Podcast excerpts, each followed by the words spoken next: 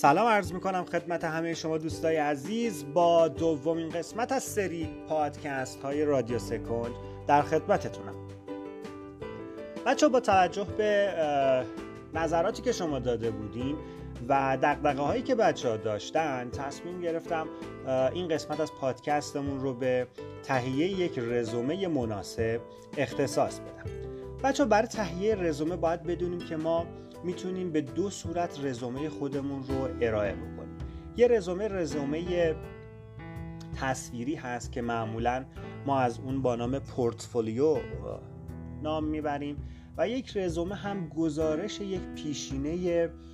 علمی و تخصصی از کارهای شماست که شما می‌تونید در اون به تمامی اتفاقهایی که برای شما در زمینه تحصیلات و کار حرفه‌ای و پژوهشی شما اتفاق افتاده بپردازیم خب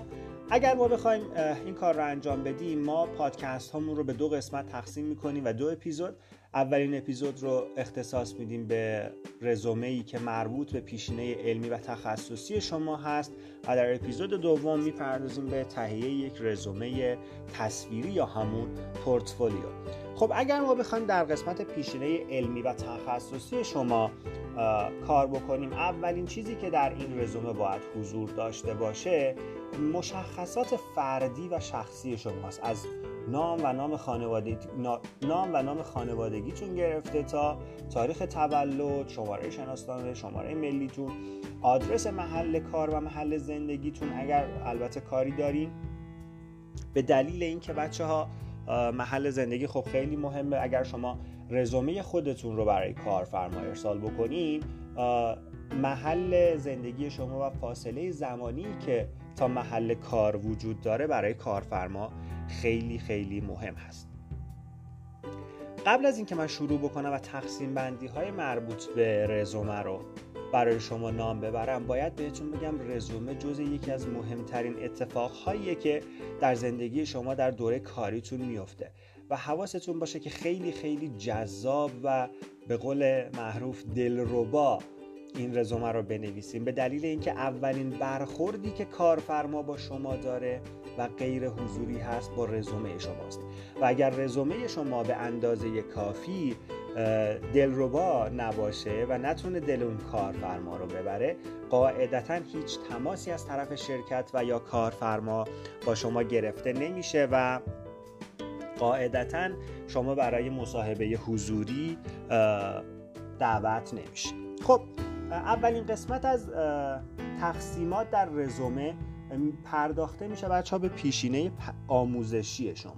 یعنی پیشینه تحصیلاتتون حالا از کارشناسی گرفته تا مقطع دکترا که چه رشته ای خوندین؟ چون بعضی از بچه ها رشته دوره کارشناسیشون با ارشد و یا حتی دکتراشون متفاوته پس رشته محل تحصیلتون و سال فراغت از تحصیل یا همون سالی که مدرکتون رو دریافت کردین و گاهی اوقات معدلتون هم ممکنه تأثیر گذار باشه در این حین شما در قسمت پیشینه آموزشیتون حتی می‌تونین از پایان نامه هاتون اگر پایان نامه های خوب و جذابی بوده نام ببرین و اون رو ذکر بکنید در پیشینه آموزشی خودتون. دومین قسمت از نوشتن یک رزومه مناسب پیشنه پژوهشی شماست بچه اگر مقاله ای شما در نشریات معتبر بین المللی چاپ کردید مثل نشریات الزیویر یا هر نشریات دیگه ای که در دنیا چاپ میشن و یا نشریات داخلی حتی نشریات علمی پژوهشی داخلی و یا حتی در سمینارها و کنفرانس ها اگر مقالاتی رو دارین و چاپ کردین حتما می‌تونه داخل رزومتون در زیرگزینه پیشینه پژوهشی شما حضور داشته باشه. و یا حتی اگر در همایشی شرکت کردین و یا در همایشی مقاله ای رو دادین و به چاپ رسیده می‌تونین اون رو در رزومه خودتون قرار بدین. در همین حین بعد از اینکه مقالاتتون رو آوردین اگر طرح پژوهشی یا تحقیقاتی رو انجام دادین با مؤسسه دانشگاه یا هر جای دیگه ای می‌تونین اون رو به عنوان مثال بیارین توی رزومتون و به عنوان یک شاخصه در رزومتون استفاده بکنید و بعد از اون در قسمت بعدی که در پیشینه پژوهشی شما می‌تونه بیاد اگر کتابی رو ترجمه کردین و یا کتابی رو تعلیف کردین می‌تونه به ترتیب دقیقا با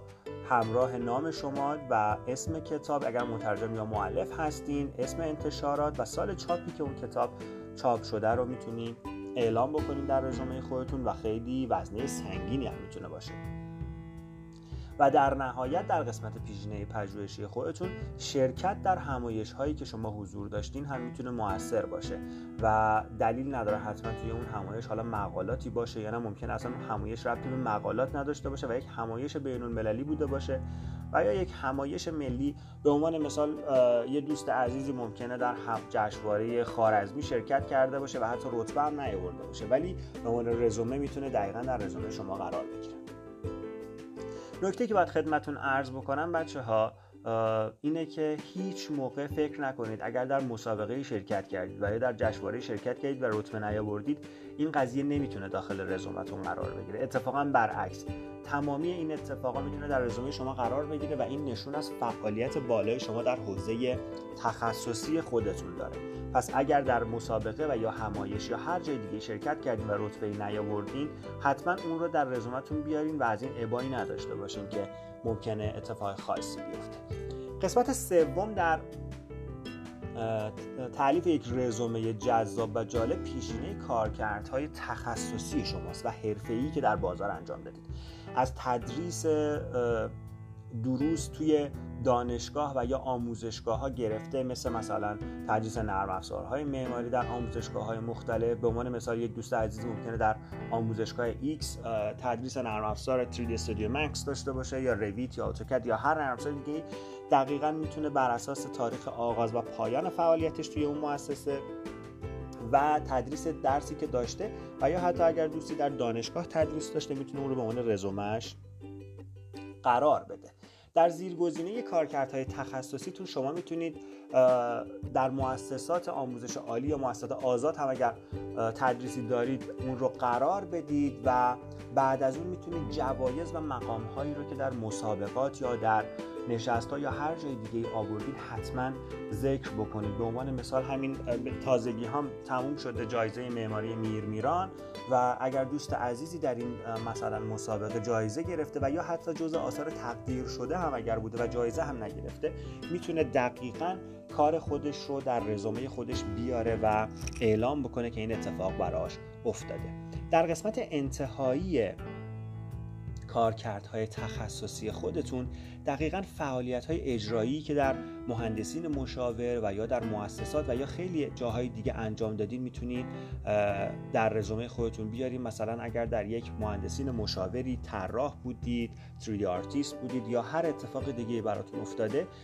اسم خودتون فعالیتی که داشتین و سمتی رو که داشتین اسم محل خدمتتون و تاریخ شروع و پایان کارتون و یا اینکه اگر ادامه داره رو می‌تونین در رزومه خودتون قرار بدین و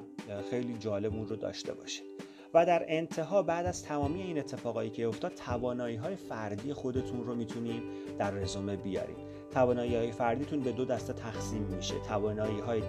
کارهای دست شما و توانایی های نرم افزاری شما. مثلا یک دوست عزیزی ممکنه با 5 6 و یا دو یا سه یا هر چند تا نرم افزاری مثل اتوکد، رویت، 3D Max، وی فتوشاپ و یا هر نرم افزار دیگه که کار می‌کنه سابقه فعالیتش با اون نرم افزار رو می‌نویسه مثلا 5 سال 6 ساله با اون نرم افزار کار می‌کنه و تاریخ شروع و پایان و تاریخ شروع اون نرم افزاری که چه سالی شروع کرده و تا الان ادامه داشته رو می‌تونه